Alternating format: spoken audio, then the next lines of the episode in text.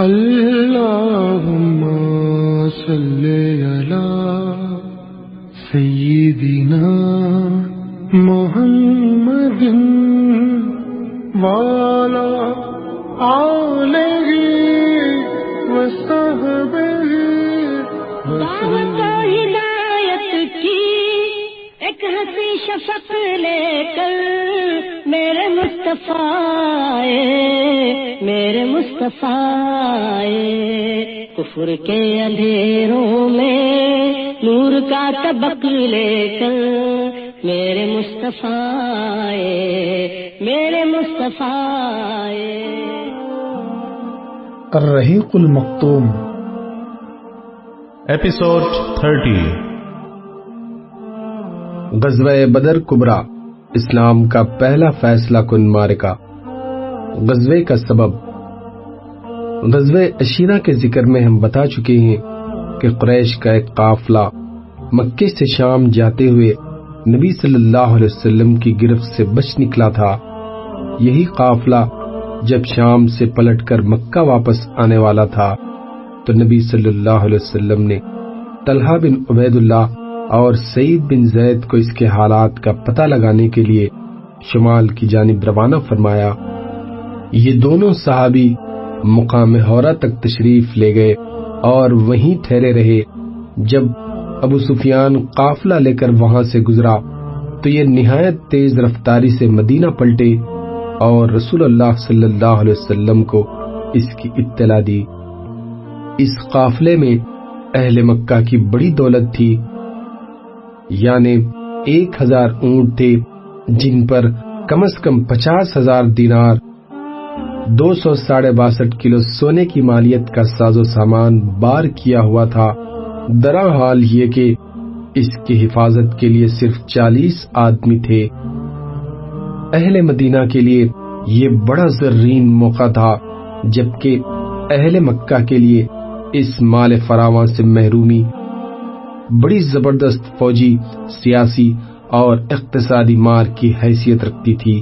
اس لیے رسول اللہ صلی اللہ علیہ وسلم نے مسلمانوں کے اندر اعلان فرمایا کہ یہ قریش کا قافلہ مال و دولت لیے چلا آ رہا ہے۔ اس کے لیے نکل پڑو۔ ہو سکتا ہے اللہ تعالیٰ اسے بطور غنیمت تمہارے حوالے کر دے۔ لیکن آپ صلی اللہ علیہ وسلم نے کسی پر روانگی ضروری نہیں قرار دی۔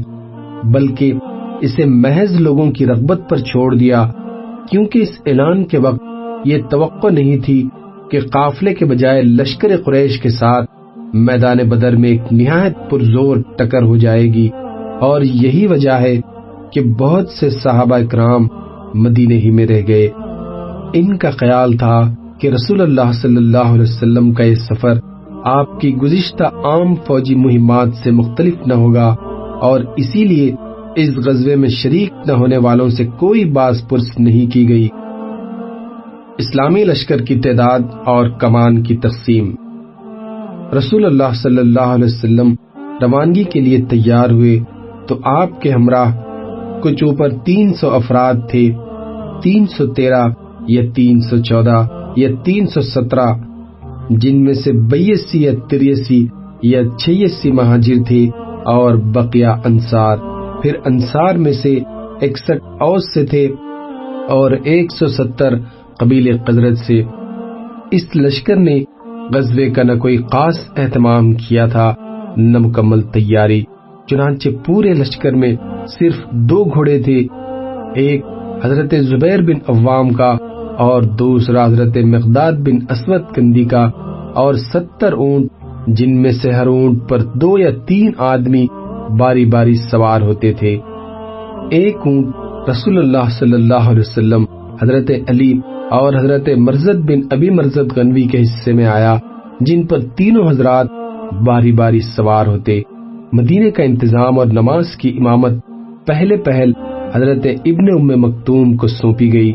لیکن جب نبی صلی اللہ علیہ وسلم مقام روحا تک پہنچے تو آپ صلی اللہ علیہ وسلم نے حضرت ابو لباوا بن عبد المنظر کو مدینے کا منتظم بنا کر واپس بھیج دیا۔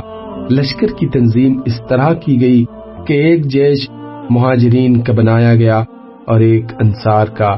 مہاجرین کا علم حضرت علی بن ابی طالب کو دیا گیا اور انصار کا علم حضرت سعد بن ماس کو۔ اور جنرل کمان کا پرچم جس کا رنگ سفید تھا۔ حضرت مصب بن عمیر عبدری کو دیا گیا۔ میمنا کا افسر حضرت زبیر بن عوام مقرر کیے گئے اور میسرا کے افسر حضرت مقداد بن اسود۔ اور جیسا کہ ہم بتا چکے ہیں، پورے لشکر میں صرف یہی دونوں بزرگ شہ سوار تھے۔ ساخا کی کمان حضرت قیس بن ابی ساسا کے حوالے کی گئی اور سپہ سالار اعلی کی حیثیت سے جنرل کمان رسول اللہ صلی اللہ علیہ وسلم نے خود سنبھالی۔ بدر کی جانب اسلامی لشکر کی روانگی۔ رسول اللہ صلی اللہ علیہ وسلم اس نامکمل لشکر کو لے کر روانہ ہوئے تو مدینے کے دہانے سے نکل کر مکہ جانے والی شاہراہ عام پر چلتے ہوئے بیر روحا تک تشریف لے گئے۔ پھر وہاں سے آگے بڑھے تو مکے کا راستہ بائیں جانب چھوڑ دیا اور داہنے جانب کترا کر چلتے ہوئے نازیہ پہنچے۔ منزل مقصود بدر تھی۔ پھر نازیہ کے گوشے سے گزر کر وادی رحقان پار کی۔ یہ نازیہ اور در سفرا کے درمیان ایک وادی ہے۔ اس وادی کے در سفرا سے گزرے، پھر در سے اتر کر وادی سفرا کے قریب جا پہنچے اور وہاں سے قبیل جوہینا کے دو آدمیوں یعنی بسیز بن امر اور ادی بن ابی الزغبہ کو قافلے کے حالات کا پتہ لگانے کے لیے بدر روانہ فرمایا۔ بدر کا انتخاب کیوں کیا؟ رسول اللہ صلی اللہ علیہ وسلم کی منزل مقصود مقام بدر تھا، کیونکہ ابو سفیان کا قافلہ جس کاروانی شہرہ سے آ رہا تھا، وہ مقام بدر سے گزرتی تھی۔ اور دستور تھا کہ قافلے یہاں پہنچ کر پڑاؤ ڈالتے تھے، اور یہ مقام بدر کوئی ایک میل لمبا اور اس سے کچھ کم چوڑا ایک میدان ہے۔ جو ہر طرف بلند و بالا اور ناقابل عبور پہاڑوں سے گھرا ہوا ہے۔ آنے جانے کے لیے ان پہاڑوں کے درمیان صرف تین یا چار راستے ہیں۔ آپ صلی اللہ علیہ وسلم کا پلان غالباً یہ تھا کہ قافلہ یہاں اتر پڑے۔ اس کے بعد ان راستوں کو بند کر کے اسے گھیر لیا جائے۔ اس صورت میں کوئی آدمی یا کوئی اونٹ بچ کر جا نہیں سکتا تھا۔ غالباً اسی لیے آپ صلی اللہ علیہ وسلم دھیمی رفتار سے اور بدر کے رخ سے قدرے ہٹ کر جا رہے تھے۔ مکے میں قطرے کا اعلان۔ دوسری طرف قافلے کی صورتحال یہ تھی کہ ابو سفیان جو اس کا نگہبان تھا، حد درجے محتاط تھا۔ اسے معلوم تھا کہ مکے کا راستہ قطروں سے پر ہے، اس لیے وہ حالات کا مسلسل پتہ لگاتا رہتا اور جن قافلوں سے ملاقات ہوتی تھی، ان سے کیفیت دریافت کرتا رہتا۔ چنانچہ اس کا جلد ہی یہ اندیشہ قوی ہو گیا کہ محمد صلی اللہ علیہ وسلم نے صحابہ اکرام کو قافلے پر حملے کی دعوت دے دی ہے۔ لہذا اس نے فوراً زمزم بن امر غفاری کو اجرت دے کر مکے بھیجا کہ وہاں جا کر قافلے کی حفاظت کے لیے قریش میں نفیر عام کی صدا لگائے۔ زمزم نہایت تیز رفتاری سے مکہ آیا اور عرب دستور کے مطابق اپنے اونٹ کی ناک چھیڑی، کجاوا الٹا، کرتا پھاڑا اور وادی مکہ میں اسی اونٹ پر کھڑے ہو کر آواز لگائی۔ اے جماعت قریش، قافلہ، تمہارا مال جو ابو سفیان کے ہمراہ ہے، اس پر محمد اور اس کے ساتھی دھاوا بولنے جا رہے ہیں۔ مجھے یقین نہیں کہ تم اسے پا سکو گے۔ مدد مدد، صلی اللہ علیہ وسلم۔ جنگ کے لیے اہل مکہ کی تیاری۔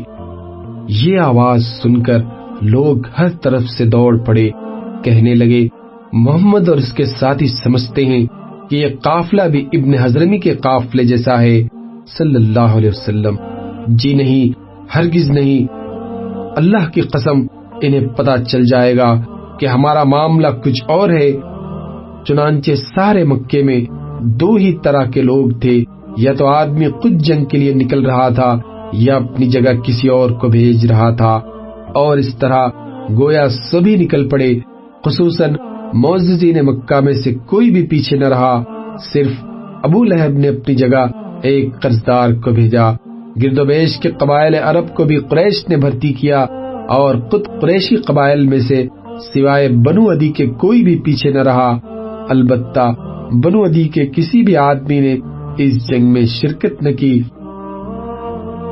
مکی لشکر کی تعداد، ابتدا میں مکی لشکر کی تعداد تیرہ سو تھی، جن کے پاس ایک سو گھوڑے اور چھ سو زرہیں تھی اونٹ کثرت سے تھے، جن کی ٹھیک ٹھیک تعداد معلوم نہ ہو سکی۔ لشکر کا سپہ سالار ابو جہل بن شام تھا۔ قریش کے نو معزز آدمی اس کی رسد کے ذمہ دار تھے۔ ایک دن نو اور ایک دن دس اونٹ ذبح کیے جاتے تھے۔ قبائل بنو بکر کا مسئلہ۔ جب مکی لشکر روانگی کے لیے تیار ہو گیا، تو قریش کو یاد آیا کہ قبائل بنو بکر سے ان کی دشمنی اور جنگ چل رہی ہے۔ اس لیے انہیں خطرہ محسوس ہوا کہ کہیں یہ قبائل پیچھے سے حملہ نہ کر دیں اور اس طرح وہ دشمنوں کے بیچ میں نہ گر جائیں۔ قریب تھا کہ یہ قیال قریش کو ان کے ارادے جنگ سے روک دے۔ لیکن این اسی وقت ابلی سے بنو کنانا کے سردار سراقہ بن مالک بن جاشم مدلجی کی شکل میں نمودار ہوا اور بولا، میں بھی تمہارا رفیق کار ہوں اور اس بات کی ضمانت دیتا ہوں کہ بنو کنانا تمہارے پیچھے کوئی ناگوار کام نہ کریں گے۔ جیش مکہ کی روانگی۔ اس ضمانت کے بعد اہل مکہ اپنے گھروں سے نکل پڑے۔ اور جیسا کہ اللہ کا ارشاد ہے، اتراتے ہوئے، لوگوں کو اپنی شان دکھاتے ہوئے اور اللہ کی راہ سے روکتے ہوئے مدینے کی جانب روانہ ہوئے۔ جیسا کہ رسول اللہ صلی اللہ علیہ وسلم کا ارشاد ہے، اپنی دھار اور ہتھیار لے کر اللہ سے قار کھاتے ہوئے اور اس کے رسول سے قار کھاتے ہوئے، جوش انتقام سے چور اور جذبہ حمیت و غضب سے مخمور، اس پر کچکچائے ہوئے کہ رسول اللہ صلی اللہ علیہ وسلم اور آپ کے صحابہ نے اہل مکہ کے قافلوں پر آنکھ اٹھانے کی جرت کیسے کی؟ بہرحال، یہ لوگ نہایت تیز رفتاری سے شمال کے رخ پر بدر کی جانب چلے جا رہے تھے کہ وادی اسفان اور قدید سے گزر کر جہفا پہنچے تو ابو سفیان کا ایک نیا پیغام موصول ہوا، جس میں کہا گیا تھا کہ آپ لوگ اپنے قافلے اپنے آدمیوں اور اپنے اموال کی حفاظت کی غرض سے نکلے ہیں اور چونکہ اللہ نے ان سب کو بچا لیا ہے، لہذا واپس چلے جائیے۔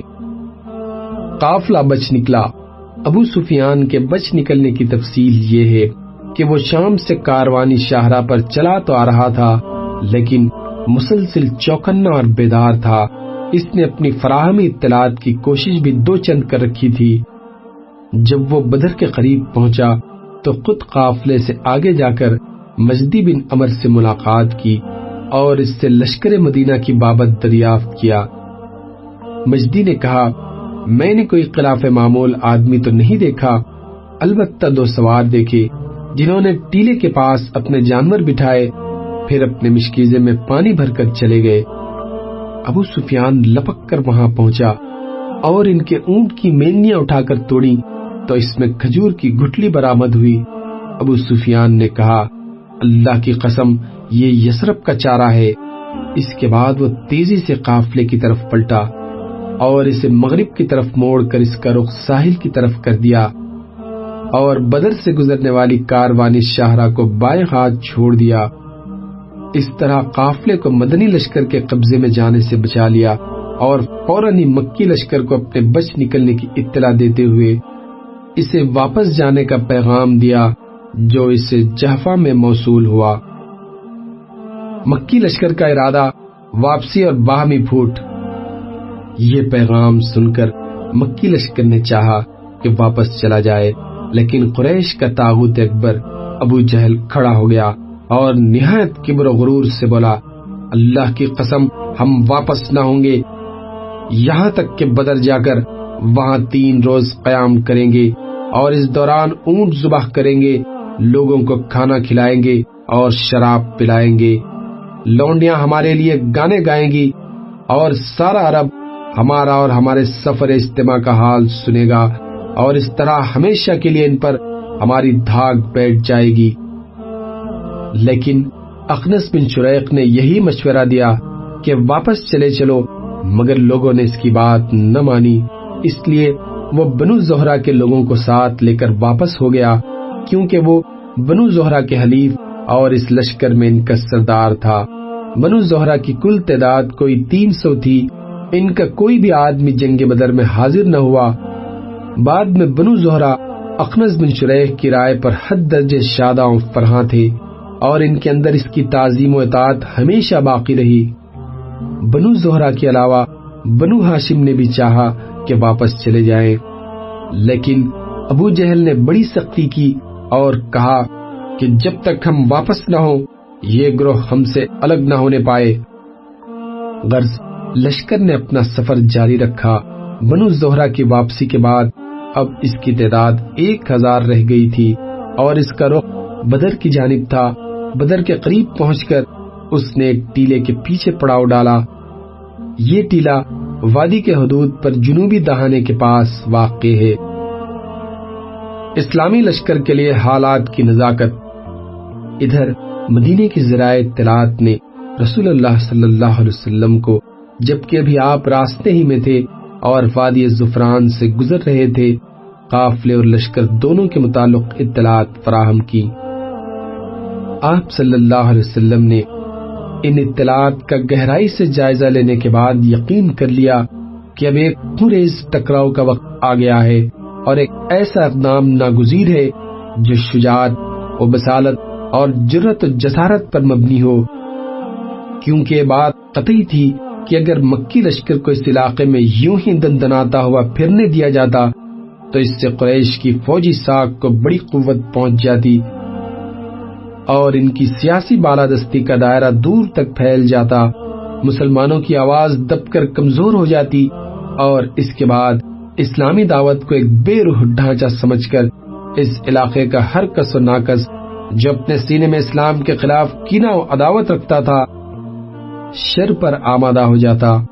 پھر ان سب باتوں کے علاوہ آخر اس کی کیا ضمانت تھی کہ مکی لشکر مدینے کی جانب پیش قدمی نہیں کرے گا۔ اور اس مارکے کو مدینے کی چار دیواری تک منتقل کر کے مسلمانوں کو ان کے گھروں میں گھس کر تباہ کرنے کی جرت اور کوشش نہیں کرے گا۔ جی ہاں اگر مدنی لشکر کی جانب سے ذرا بھی گریز کیا جاتا، تو یہ سب کچھ ممکن تھا۔ اور اگر ایسا نہ بھی ہوتا، تو مسلمانوں کی حیبت و شہرت پر تو بہرحال اس کا نہایت برا اثر پڑتا۔ مجلس شورا کا اجتماع۔ حالات کی اس اچانک اور پرقطر تبدیلی کے پیش نظر رسول اللہ صلی اللہ علیہ وسلم نے ایک اعلیٰ فوجی مجلس شورا منعقد کی، جس میں درپیش صورتحال کا تذکرہ فرمایا اور کمانڈروں اور عام فوجیوں سے تبادلے خیالات کیا۔ اس موقع پر ایک گروہ قریز ٹکراؤ کا نام سن کر کانپ اٹھا اور اس کا دل لرزنے اور دھڑکنے لگا۔ اسی گروہ کے متعلق اللہ تعالی کا ارشاد ہے۔ كما أخرجك ربك من بيتك بالحق وإن فريقا من المؤمنين لكارهون يجادلونك في الحق بعدما تبين كأنما يساقون إلى الموت وهم ينظرون جیسا کہ تجھے تیرے رب نے تیرے گھر سے حق کے ساتھ نکالا اور مومنین کا ایک گروہ ناگوار سمجھ رہا تھا وہ تجھ سے حق کے بارے میں اس کے واضح ہو چکنے کے بعد جھگڑ رہے تھے گویا وہ آنکھوں دیکھتے موت کی طرف ہانکے جا رہے ہیں۔ لیکن جہاں تک قائدین لشکر کا تعلق ہے، تو حضرت ابو بکر اٹھے اور نہایت اچھی بات کہی۔ پھر عمر بن خطاب اٹھے اور انہوں نے بھی نہایت عمدہ بات کہی۔ پھر حضرت مقداد بن امر اٹھے اور عرض پرداز ہوئے۔ اے اللہ کے رسول، اللہ نے آپ کو جو راہ دکھلائی ہے، اس پر رواں دواں رہیے۔ ہم آپ کے ساتھ ہیں۔ اللہ کی قسم، ہم آپ سے وہ بات نہیں کہیں گے جو بنو اسرائیل نے موسا علیہ السلام سے کہی تھی۔ فضحب انت و رب کا فقاتل، انا ہا ہونا قائدون۔ تم اور تمہارا رب جاؤ اور لڑو، ہم یہیں بیٹھے ہیں۔ بلکہ ہم کہیں گے، آپ اور آپ کے پروردگار چلے اور لڑے اور ہم بھی آپ کے ساتھ ساتھ لڑیں گے۔ اس ذات کی قسم جس نے آپ کو حق کے ساتھ مبوس فرمایا ہے۔ اگر آپ ہم کو بر کے غمات تک لے چلے، تو ہم راستے والوں سے لڑتے بھڑتے آپ کے ساتھ وہاں بھی چلیں گے۔ رسول اللہ صلی اللہ علیہ وسلم نے ان کے حق میں کل میں خیر ارشاد فرمایا اور دعا دی۔ یہ تینوں کمانڈر مہاجرین میں سے تھے، جن کی تعداد لشکر میں کم تھی۔ رسول اللہ صلی اللہ علیہ وسلم کی خواہش تھی۔ کہ انصار کی رائے معلوم کرے، کیونکہ وہی لشکر میں اکثریت رکھتے تھے اور مارکے کا اصل بوجھ انہی کے شانوں پر پڑنے والا تھا۔ درا حال یہ کہ بیت اقبا کی روح سے ان پر لازم نہ تھا کہ مدینے سے باہر نکل کر جنگ کرے، اس لیے آپ صلی اللہ علیہ وسلم نے مذکورہ تینوں حضرات کی باتیں سننے کے بعد پھر فرمایا لوگوں مجھے مشورہ دو، مقصود انصار تھے اور یہ بات انصار کے کمانڈر اور علمبردار حضرت سعد بن ماز نے بھانپ لی۔ چنانچہ انہوں نے عرض کیا کہ واللہ، ایسا معلوم ہوتا ہے کہ اے اللہ کے رسول، آپ کا روئے سکن ہماری طرف ہے۔ آپ صلی اللہ علیہ وسلم نے فرمایا ہاں۔ انہوں نے کہا، ہم تو آپ پر ایمان لائے ہیں، آپ کی تصدیق کی ہے اور یہ گواہی دی ہے۔ کہ آپ جو کچھ لے کر آئے ہیں، سب حق ہے۔ اور اس پر ہم نے آپ کو اپنی سماع اطاعت کا عہد و میساق دیا ہے۔ لہذا، اے اللہ کے رسول، آپ کا جو ارادہ ہے، اس کے لیے پیش قدمی فرمائیے۔ اس ذات کی قسم، جس نے آپ کو حق کے ساتھ مبوس فرمایا ہے۔ اگر آپ ہمیں ساتھ لے کر اس سمندر میں کودنا چاہیں، تو ہم اس میں بھی آپ کے ساتھ کود پڑیں گے۔ ہمارا ایک آدمی بھی پیچھے نہ رہے گا۔ ہمیں قطن کوئی ہچکچاہٹ نہیں کہ کل آپ ہمارے دشمن سے ٹکرا جائیں۔ ہم جنگ میں پامرد اور لڑنے میں جمع مرد ہیں اور ممکن ہے اللہ آپ کو ہمارا وہ جوہر دکھلائے جس سے آپ کی آنکھیں ٹھنڈی ہو جائیں۔ بس آپ ہمیں ہمراہ لے کر چلیں۔ اللہ برکت دے۔ ایک روایت میں یوں ہے کہ حضرت سعد بن ماز نے رسول اللہ صلی اللہ علیہ وسلم سے عرض کیا کہ غالباً آپ کو اندیشہ ہے کہ انصار اپنا فرض سمجھتے ہیں کہ وہ آپ کی مدد محض اپنے دیار میں کریں، اس لیے میں انصار کی طرف سے بول رہا ہوں اور ان کی طرف سے جواب دے رہا ہوں۔ عرض ہے کہ آپ جہاں چاہیں تشریف لے چلیں، جس سے چاہیں تعلق استوار کریں اور جس سے چاہیں تعلق کاٹ لیں، ہمارے مال میں سے جو چاہیں لے لیں۔ اور جو چاہیں دے دیں اور جو آپ لے لیں گے، وہ ہمارے نزدیک اس سے زیادہ پسندیدہ ہوگا، جسے آپ چھوڑ دیں گے۔ اور اس معاملے میں آپ کا جو بھی فیصلہ ہوگا، ہمارا فیصلہ بہرحال اسی کا تابع ہوگا۔ اللہ کی قسم، اگر آپ پیش قدمی کرتے ہوئے بر کے غمات تک جائیں، تو ہم بھی آپ کے ساتھ ساتھ چلیں گے۔ اور اگر آپ ہمیں لے کر سمندر میں کودنا چاہیں تو ہم اس میں بھی کود جائیں گے۔ حضرت سعد کی یہ بات سن کر رسول اللہ صلی اللہ علیہ وسلم پر خوشی کی لہر دوڑ گئی۔ آپ پر نشات تاری ہو گئی۔